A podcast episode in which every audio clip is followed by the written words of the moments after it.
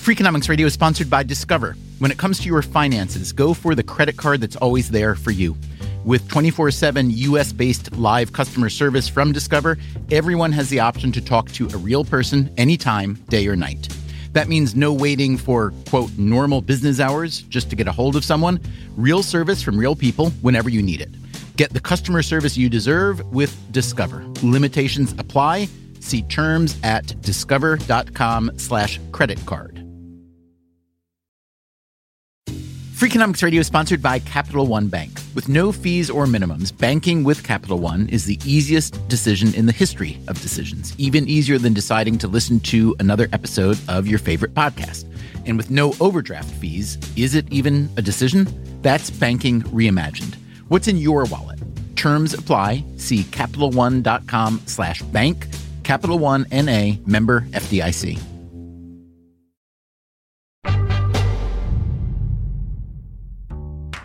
Hey there, it's Stephen Dubner.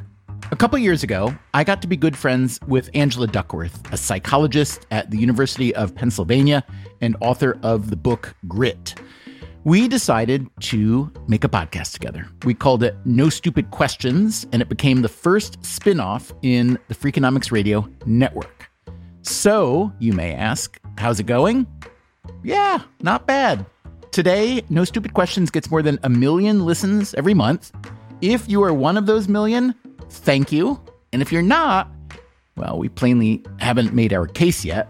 Perhaps today's episode will change your mind. You are about to hear a new episode of No Stupid Questions made especially for our Freakonomics Radio listeners. Every week on No Stupid Questions, we try to answer a question like If everybody hates meetings, why do we have so many of them? Or When is it okay to tell a lie? Or how can you stop comparing yourself to other people? Some of these questions come from listeners, some are just rattling around in Angela's head or my head. In any case, Angela and I love having these conversations, and if you enjoy hearing them, I have good news. You can get No Stupid Questions on any podcast app for free, just like Freakonomics Radio. I hope you'll do that. Thanks for listening, and Happy New Year. Want to complain, and all you want to do is dance around them in a jig of joy. Uh, that's exactly what I did last night. So you're saying that was a bad thing? You're listening to No Stupid Questions, the podcast that explores the weird and occasionally wonderful ways in which humans behave. Here are your hosts, Stephen Dubner and Angela Duckworth. Angela, question here from a listener named Christina. Okay. She writes to say, as we all know, there are those who see the glass as half empty and those who see the glass as half full. Then there are those like me who see it not only as half full, but as reason to celebrate. I wake up most mornings happy and honestly feel kind of excited about my day. I have to say, I'm starting to wonder here if Christina is really Angela Duckworth. I was going to say, girlfriend, let's go out. I absolutely identify with her completely. Christina continues I am familiar with the idea that most people have a set range for their resting state of happiness to which they eventually return, almost regardless of what life events befall them. And I've come to believe that I am just blessed with a very high level. It's not like nothing bad has ever happened to me. I am a middle aged woman. I've gone through the deaths of those I love, divorces, tough financial times, etc. But especially now in my more mature years, I always seem to return to a place of joy. Until recently, I figured I had just won the lottery in this respect. I mean, isn't feeling good a natural goal of being human? It motivates and sustains and allows us to direct goodwill toward others too. However, she writes, you knew there was a however. There's going to be a but. There's got to be. Everybody's got a big butt, as they like to say. however, the other day, Christina writes, I came across the idea of toxic positivity and was quite taken aback. Is it possible to have too much optimism and joy in my life? You can just feel the air going out of Christina's bouncy, joyful balloon. So, Angie, I may be bringing this question to the wrong person because you are a proponent of what is literally called positive psychology. But I'll ask anyway Is it possible to have too much positivity? Christina, she's going to bounce right back no matter what we say, by the way. But you want to smack her down for a minute? Stephen, you'd be the one to rain on this parade. I would just be like, let's get more streamers. This is amazing. And we can rain a little bit on this, but I do believe it's great to be a happy and optimistic person. Now, there is a condition called hypomania, correct? Which I assume is too much darn happiness? Well, coincidentally, I've been talking about hypomania a lot with Marty Seligman, and this precedes getting a letter from Christina about her own levels of joy and optimism. Marty Seligman, my PhD advisor and a world renowned psychologist, has come to the tentative hypothesis that history is changed for the better by the hypomanic. So, what is hypomania? Stephen, you've heard of mania, right? As in manic depression. Even I have heard of mania. Even you. Okay. Well, this extreme form of happiness, when it reaches what clinical psychologists would say is like a pathological level of happiness, is not only feeling like you're on top of the world, but unfortunately, and this is why therapists think it's dysfunctional, is that you are, you know, talking without stop in a way that people can't follow you. You have no need to sleep, and therefore you don't sleep. You are also, and this is maybe the worst part of being in a manic episode, you are also taking ridiculous risks. Basically, it's a complete lack of impulse control. You might decide that it would be a really good idea to take all your clothes off and run around the block and see what that's like, and you would just do it. And that's what an extreme manic episode is. By the way, mania tends to cycle in and out with the opposite depression. Right. That's the origin of the term bipolar, manic depression. Hypo, meaning less than or low levels, hypomania is a lower, milder form of this state of joy. And what Marty's especially interested in is stable hypomania. So, not just a one month state or a two month state, but just dispositionally being high energy. So, you are sleeping, but maybe not as much as most people, and cheerful and optimistic and all the rest. So, before we go forward with Christina's concerns about toxic positivity, I want to go back to a couple things that Christina wrote that I found interesting. She wrote, I'm familiar with the idea that most people have a set range for their resting state of happiness to which they eventually return almost regardless of what life events befall them. Is that true? That is true. There is this kind of center of gravity to our mood states. However, it's a center of gravity that can shift. So if you think about your childhood and you're like, you know what, I always was a little bit of a melancholy kid, it doesn't mean that you're going to have the same center of gravity in terms of your mood states as you move on and as things happen to you. So, yes, there is some equilibrium that we return to, but that equilibrium itself can change. Okay, so Christina's correct largely in that statement. Yeah. Here's another one, though, I just want to run past you. She wrote, Isn't feeling good a natural goal of being human? I think it's a nice idea, but would you agree that that's a natural goal from a psychological perspective, at least? I think she actually is more right than wrong there. Every language in the world and every history and every philosophy and every religion has talked about happiness and its opposite, despair. So the universality of this is, I think, indicative of the fact that we all know what it's like to feel good and we all know what it's like to feel bad. And all of us would like to feel good more than we feel bad. I remember having a conversation with Danny Kahneman, the Nobel laureate, about optimism and happiness. And he said that if there were a fairy godmother that only granted you one wish for your newborn child, absolutely you would ask for optimism slash joy, right? And those aren't exactly the same thing, but they're highly correlated and they're very causally interrelated. And I think this idea of being somebody who, you know, the glass is half full and it is full of something I like, and what's in your glass? I'm sure it's great. I think overall, the reason why we want that for our children and for ourselves is that it is the end in itself. Many philosophers have said that the pursuit of human action is happiness. So, if indeed it is human to seek out happiness, we get to Christina's dilemma. And what I find interesting about her question is this underlying assumption that sounds close to guilt, as if her quote toxic positivity is necessarily numbing or blinding her to the real concerns of the day. So, I guess the first question would be can't you have both? I've learned from my friend Angela Duckworth that instead of either or, both and is a really good option. Both and as old is the right option. You know, Christina talks about going through the deaths of those she loves. Divorce is plural, I noted. Tough financial times.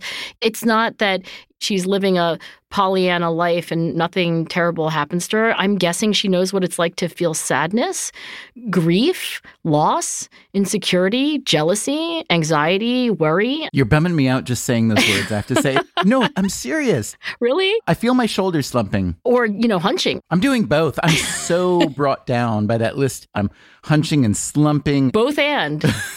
I think that it is not only universal to seek good days and not bad days. It's not only universal to want to be happy and want to be unhappy less, it is also universal to experience positive and negative emotion. And here's actually a fun fact from the scientific literature that was really kind of shocking when it debuted uh, a few decades ago, which is that for a long time, psychologists thought that unhappiness and happiness were almost just the photo negatives of each other. Like, if you're unhappy, you're not happy. But it turns out that the correlation between positive emotions and negative emotions is only negative 0.3.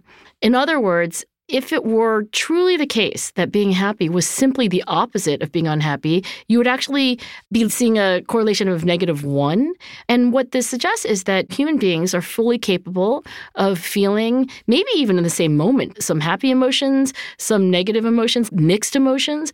But one thing that Christina noted is that not only does she seem to experience more positive than negative, so she has a center of gravity more in these positive mood states than these negative ones, but she also said something something about having a lot of stability around that, right? And when we study this scientifically, we not only want to know the center of gravity of somebody's mood state, but also how much variation is there. And what we find with people who are what we would call neurotic is that you have roller coaster emotions. You have a lot of variability around that mean. And so what I'm hearing from Christina in her letter is that she's got a high mood center of gravity and she hovers around there pretty stably. I will say, Christina's email did make me examine my own state of positivity. Yeah. What about you, Stephen? So here's the thing about Christina's question I do love encountering ideas that literally make you stop and think. And this one did. It made me reflect on some of the work we've been doing on Freakonomics Radio the last couple years about negativity, about the power of bad, for instance, this psychological notion that bad things have more salience than good things. We did another piece recently on the power of negative media, which contributes to all sorts of problems on the personal and institutional levels. So I guess I have been paying attention to negativity and pessimism and judging it to be potentially harmful. And I do feel I've got a positive disposition personally, maybe not quite as positive as Christina or you, but overall quite positive. I have a few friends who I stereotype as Eeyores, basically. And if I'm given the choice between seeing them one evening and staying in and reading a book, I'm going to stay in and read the book because I don't want to swim in that negativity for a whole night. You know, life's too short and too hard. Why make it harder than it already is? But Christina's email did make me think about the potential downsides to this pursuit of happiness and perhaps a state of what she calls toxic positivity. I know there's some literature, including by a colleague of yours, Maurice Schweitzer. Same department, even. Who has written about the notion of happiness being associated with naivete, right? Yeah. I know there's also research that shows that in a competitive setting, positivity or a willingness to collaborate can be seen as a sign of weakness. So you can see in the business sphere, being positive might come across as something that could be exploited. I think another fear is that if you seem too happy, toxically happy, it may be an indication to others that you are low on empathy. And I believe there's psychological research about that as well. June Gruber. June Gruber, precisely. So all of these checks on my happiness do lead me to wonder if indeed Christina is barking up just the right tree. On the other hand, if you do have the quote problem of being very, very happy, and you want to bring a little bit more either empathy or concern into your life, certainly there is for everyone, no matter which side of the scale you're starting on, a golden mean. Isn't that the real pursuit? Not to be happy all the time, but to find that golden mean where you can enjoy your life while acknowledging that on any given day, there is unbelievable cruelty and genocide and other bad things. So I'm going to sidestep for a moment the question of the golden mean of happiness, the ideal number on a scale from zero to 10. Maybe it's not 10. Is it eight? How about nine? I'm going to sidestep for a moment and just say, what is going on with dispositionally happy people? You say that with a tone as if you don't understand it.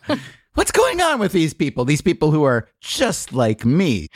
Well, I have to say that I have some familiarity with June Gruber's research and Maurice's, their colleagues and friends, and I also have some intrinsic interest in this. What's going on with these dispositionally happy people who may be perceived by others to be naive and who might be sometimes insensitive to people who are not in a very good mood at the time? I think it comes down to attention.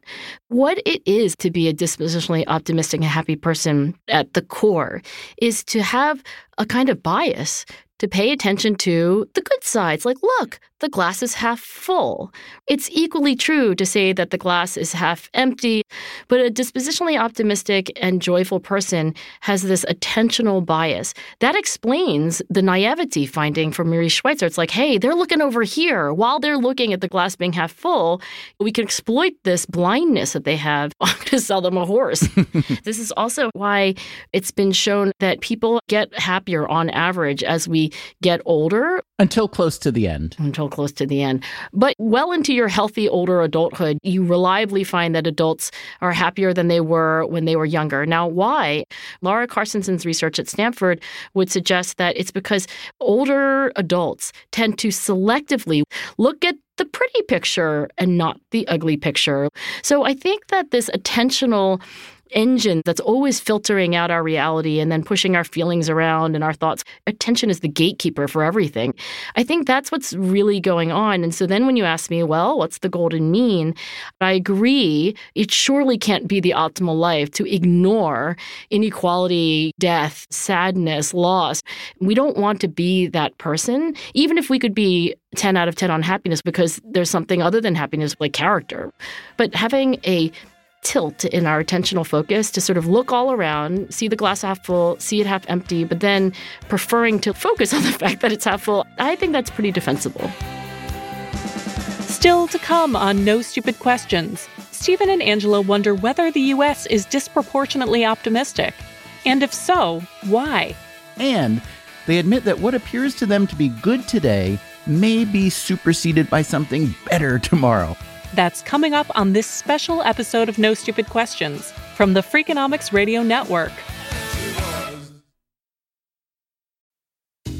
Freakonomics Radio is sponsored by Amica Insurance. Amica Insurance is all about empathy. They know your auto, home, and life insurance are more than just policies. Home insurance is about protecting the life you've built, auto insurance is there to protect you on the road ahead. That's why Amica takes a consultative approach to help protect what matters most to you.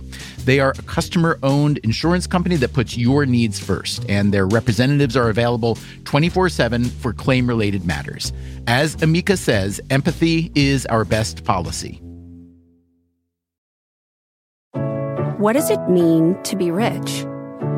Maybe it's less about reaching a magic number and more about discovering the magic in life. At Edward Jones, our dedicated financial advisors are the people you can count on for financial strategies that help support a life you love. Because the key to being rich is knowing what counts. Learn more about our comprehensive approach to planning at edwardjones.com slash find your rich. Edward Jones, member SIPC. Freakonomics Radio is sponsored by Cars.com. Have you heard about the Your Garage feature on Cars.com? Here's how it works you add your car to your garage to track its market value and cash in when the time is right to sell. Track both your car's historical and projected value When it's time to sell, easily secure an instant offer from a local dealership or sell it yourself on cars.com. Start tracking your car's value with your garage on cars.com. Before we return to Stephen and Angela's conversation about toxic positivity, let's hear some of your thoughts on the topic. We told listeners to tweet us their views on the benefits and detriments of a positive mindset. A listener with the Twitter handle at Batur Malone writes When someone complains about a problem, toxic positive people say things like, Don't worry about it, you gotta stay positive. Or, You just have to push through, try harder, which only invalidates a person's concerns and makes them feel worse. At Hender Kevinson writes, My wife is an optimist, which is great, except when she's backing out of parking spots because she's convinced she's not going to back into the wall or a shopping cart, or another car. Optimists have higher insurance rates. Hender Kevinson, your observations are acute. Research from the Journal of Accident Analysis and Prevention concludes that existence of robust optimism appears to be related to an exaggerated sense of control, which can decrease the probability of appropriate anticipatory avoidance responses aka checking to see if there's a shopping cart behind you before backing out of a parking space. And finally, at Twist writes, expect the best, prepare for the worst. It's more work than having blind faith that everything will work out, or absolute defeatism that it's not worth bothering. It's a blend of the better part of each. Let's call it optimism. Wise words, Twist. F- Wise words. If you'd like your thoughts to appear on an upcoming show, follow our Twitter account at NSQ Show.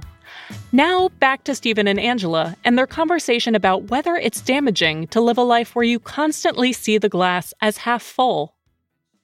One could imagine that the choice set is even larger than it's half full, it's half empty. It could be that Christina, or you, or maybe even me on a good day, could say, Not only is the glass half full, but I should find another glass because I've got so much happiness, I'm going to fill up too.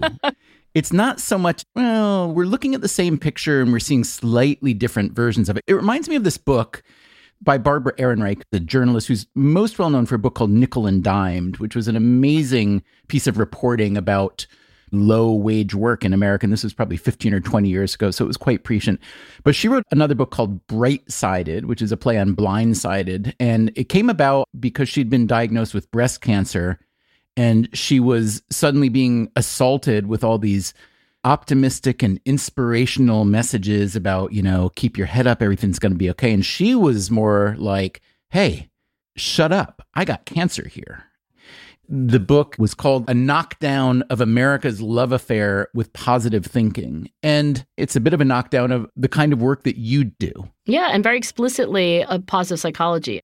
But I definitely empathize with that view. And I definitely empathize with the idea that if someone is going around being happy all the time, that it'd be very easy to say, you know, when people are happy and they're relatively successful in their lives. And look, let's not lie. You and I, we've both had a lot of good things happen in our lives. We've had good health, we've had good education, we enjoy our work, we have families that we love and maybe even love us back sometimes. and so I think it's very easy from the outside to say, well, of course you're happy. Right. You've got those things working. So what do you say to that argument? That happiness is a privilege. I think that's an excellent point, but as many philosophers have pointed out, you do not have to be a rich person to control where you pay attention. It's not to negate that some people just have worse lives, objectively speaking, but I think at the same time, both and, Stephen, right? The optimists of the world tend not to be like hanging out on their couches, just staring blissfully into their half filled glasses. They're starting nonprofits and becoming teachers and so forth. I really do think it's both and. You can acknowledge that there are objective disadvantages and also say, I'm going to look at the good side too. You want a little data on optimism versus pessimism in America? Absolutely. Yes, please. This is from a 2013 survey by Time magazine of around 800 people. So let's just say it's not particularly scientific, but anyway, the question was Do you consider yourself an optimist or a pessimist? Do you have any guesses before I give you the numbers? I'm going to say that 90% of people consider themselves optimists. Good God, you're optimistic about the optimism survey. I should also say you could answer somewhere in between. There's also don't know or refused. If somebody refused, I would put them down as a pessimist personally. exactly. Again, let's just acknowledge that this is extremely unscientific. According to this poll, 50% said they were optimists, 43% said they're somewhere in between, only 4% said they're pessimists. 50 to 4, so it's 10 to 1. 50 to 4. Hey, that's about the same as my estimate of 90%, by the way. Now, that shocks me. What did you think? I think maybe I'm hanging out with the wrong crowd because I know a lot of pessimists. Grinches. We've been doing a lot of episodes on Freakonomics Radio this last year about America. You know, I came to this conclusion over the course of many years of reporting and writing that whenever we would look at a policy idea or solution for whatever it is, universal child care, the way healthcare is paid for, and so on, the solution almost always was, well, just copy the Danish model or copy the Hong Kong model or whatever. And when you start to look at how you can try to overlay a solution like that, the answer was usually you can't because we're just too different. And when you look at the US on many, many dimensions, culture, history, politics, etc., we're just a major outlier. Along those lines, I do wonder if we are an outlier as optimists as well. Mm.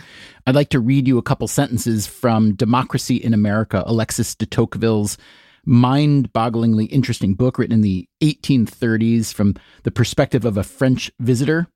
He wrote, They, Americans, have a lively faith in the perfectibility of man. They all consider society as a body in a state of improvement, humanity as a changing scene in which nothing is or ought to be permanent, and they admit that what appears to them to be good today may be superseded by something better tomorrow.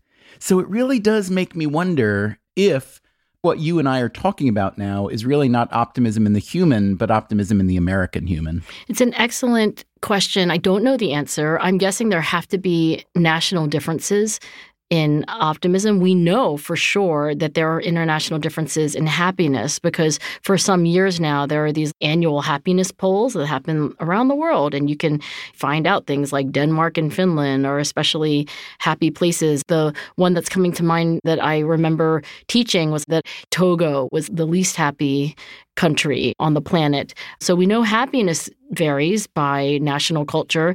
My guess is that optimism would too. It may be more pronounced in the United States. Benjamin Franklin, he had this parable of the handsome and deformed leg. Have you heard of this parable? Mm-mm. So, you know, Ben Franklin. Him I've heard of. Yeah, but I was going to say, I'm at Penn, so we quote Ben Franklin a lot. So I can read to you this little story. Franklin is speaking about pessimists here. An old philosophical friend of mine was grown from experience and carefully avoided any intimacy with such people. He had, like other philosophers, a thermometer to show him the heat of the weather to mark when it was likely to prove good or bad. But there being no instrument invented to discover at first sight this unpleasing disposition in a person, that of being a pessimist, he for that purpose made use of his legs, one of which was remarkably handsome, the other, by some accident, crooked and deformed. If a stranger at the first interview regarded his ugly leg more than his handsome one, he doubted him. If he spoke of it and took no notice of the handsome leg, that was sufficient to determine my philosopher to have no farther acquaintance with him. Everybody has not this two legged instrument, but everyone with a little attention may observe signs of that carping, fault finding disposition and take the same resolution of avoiding the acquaintance of those infected with it. I therefore advise those critical, querulous, discontented, unhappy people that if they wish to be respected and beloved by others and happy in themselves, they should leave off looking at the ugly leg. I'll stop there, but obviously, this is Ben Franklin well before June Gruber's and Maurice Schweitzer's research saying that I think what's going on here is attention. And, you know, he's famously a founder of this country and perhaps not only somebody who shaped our culture, but also the fact that we keep quoting him and keep his parables alive. Maybe it is a sort of particularly American, I won't say uniquely American, but maybe particularly optimistic American bias. I can imagine one other large reason why America may be more optimistic than many other countries, which is that we have overall a very strong religious belief in this country and a very strong belief in an afterlife. I mean, if you want to think about the ultimate example of a happy ending, that's what heaven is. And if you want to think about a reason to be optimistic, it would be the belief that your ending will be good, will be better than now. So I wouldn't be shocked if America is indeed near the top of the optimism scale if it's related in some significant measure to that wide belief in heaven. Maybe. I don't know. You have a religious tradition that emphasizes that things will ultimately be very good, but also maybe itself a product of a bias to want to see that kind of thing. Hence the difficulty of studying culture, right? It's very hard to do this scientifically. What you're saying now relates back to what Franklin is suggesting. Franklin was essentially saying, smile and you will feel happy. And now you're saying that if you tell yourself a certain kind of story, it may make you feel happy or optimistic, but it may not have a basis in the reality. But at the end of the day, does it matter? I think there could be virtuous cycles here where the causal arrows go every which way. Maybe when you're a happy person, like Franklin and maybe Christina are saying, people are attracted to you, they're drawn to you. Maybe if you have people who are drawn to you, you have even more reason to be happy. There are these virtuous cycles, and there's a lot of very good data now on the causal influence of happiness on future outcomes. So we do know at least that the causal arrows go from happiness to, for example, doing better at work. And then if you're doing better at work, you can just imagine, and there's research on this too, that makes you happier. So this upward spiral is real. But when you go back to Christina's worry, can you be too optimistic? Can this get toxic? If we go back to this attention hypothesis that even Franklin had centuries ago, if you are ignoring other people's pain, if you are ignoring the gradient of privilege, if you are kind of tone deaf, I guess, for example, a roommate comes home and they've just had a sh- day and they really want to complain and all you want to do is dance around them in a jig of joy, that can be bad. That's exactly what I did last night. So you're saying that was a bad thing. but look, both and, right? It's both possible to have a high center of gravity when it comes to positive emotion and to be pretty stable around that. And I think it's possible to allow your intentional field to encompass these other things. So, in other words, die-hard optimists, constant optimists, should understand that there may be occasions where even if you don't feel it, you should tone it down a little bit for the sake of others, and that pessimists should maybe jack it up a little bit because it's a free pass toward improving your outcomes. Is that the advice? I'm going to give the advice my way, which is that rather than thinking about toning down your behavior and your voice and trying to get to something which is going to be good for everyone, I want to actually focus on attention. I think that if you diagnose yourself, as I guess most Americans apparently do, as an optimist, then you might want to make sure you are at least noticing when the glass is half full and for whom the glass is half full and who doesn't have a glass at all and who has two glasses. So, just attention wise, make sure you're not neglecting a part of the bigger picture, even if you're going to go back to the good parts. That's my recommendation for optimists. My recommendation for pessimists is again, notice your attention. What part of the picture are you?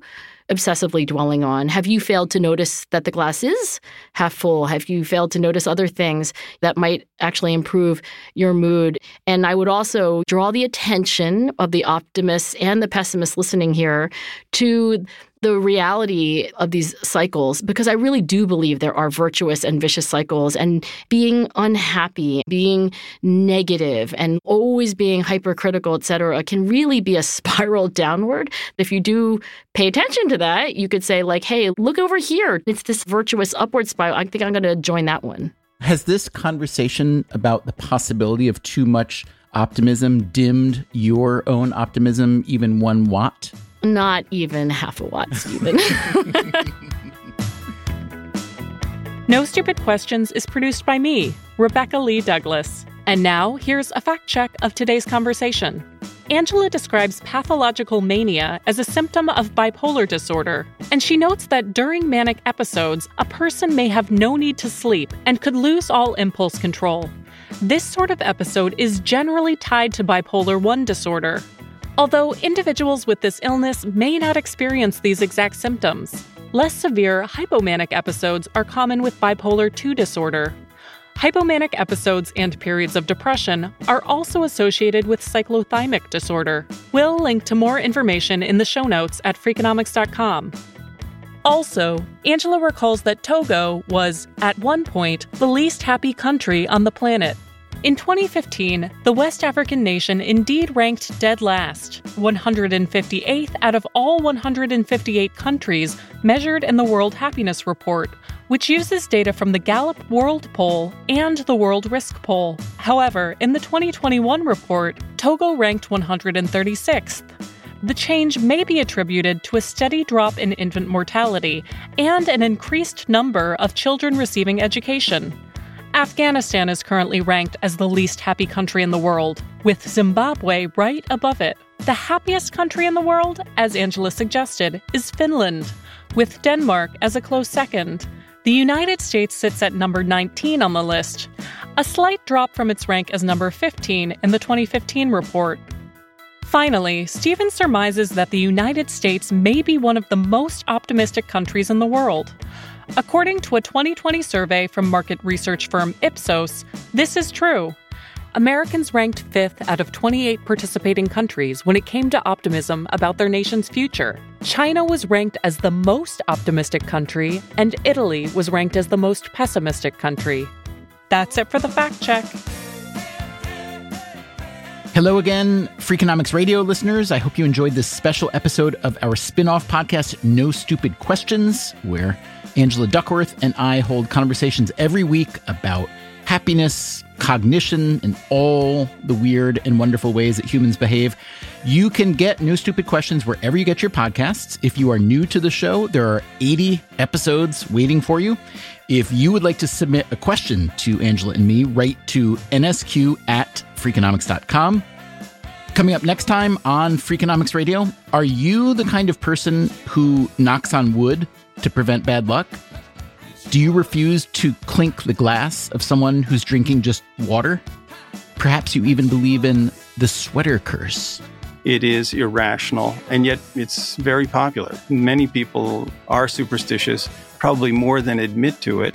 Before you laugh it off entirely, consider this. The embracing of superstition at the official courtroom level isn't totally rejected in the American legal system. The legalities, history, and yes, economics of curses. That's next time on Freakonomics Radio. Until then, take care of yourself, and if you can, someone else too. No Stupid Questions and Freakonomics Radio are part of the Freakonomics Radio Network, which also includes People I Mostly Admire and Freakonomics MD. All our shows are produced by Stitcher and Renbud Radio.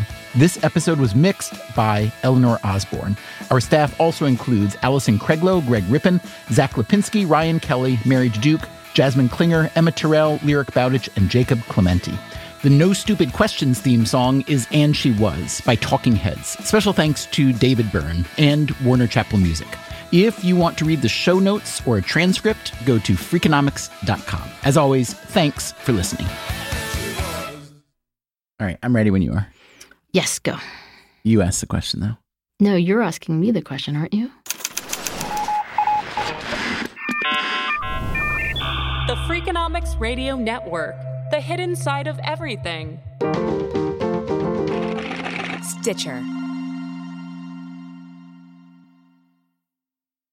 Want to make mom's day? Get to your Nordstrom Rack now and score amazing deals for Mother's Day, which is Sunday, May 12th. Find tons of gifts from only $30 at Nordstrom Rack fragrance, jewelry, luxury bags, activewear, beauty, and more. Save on Kate Spade New York, Stuart Weitzman, and Ted Baker London. Great brands, great prices. So shop your Nordstrom Rack store today and treat mom to the good stuff from just $30. Start clean with Clorox because Clorox delivers a powerful clean every time. Because messes happen. Because. Hey, listen. Remember how you told me to toss those takeout containers before we left for vacation? And you were like, I'm serious. If that leaks over the counter, it'll be a slimy abomination by the time I get back. And I was like, yeah, yeah, yeah. Of course. Don't worry about it. I won't forget. well. Ooh, yeah, that happens. So start clean with Clorox. Use Clorox products as directed. Rinse after use if in contact with food surface. Life is a highway, and on it there will be many chicken sandwiches. But there's only one McCrispy. So go ahead and hit the turn signal if you know about this juicy gem of a detour.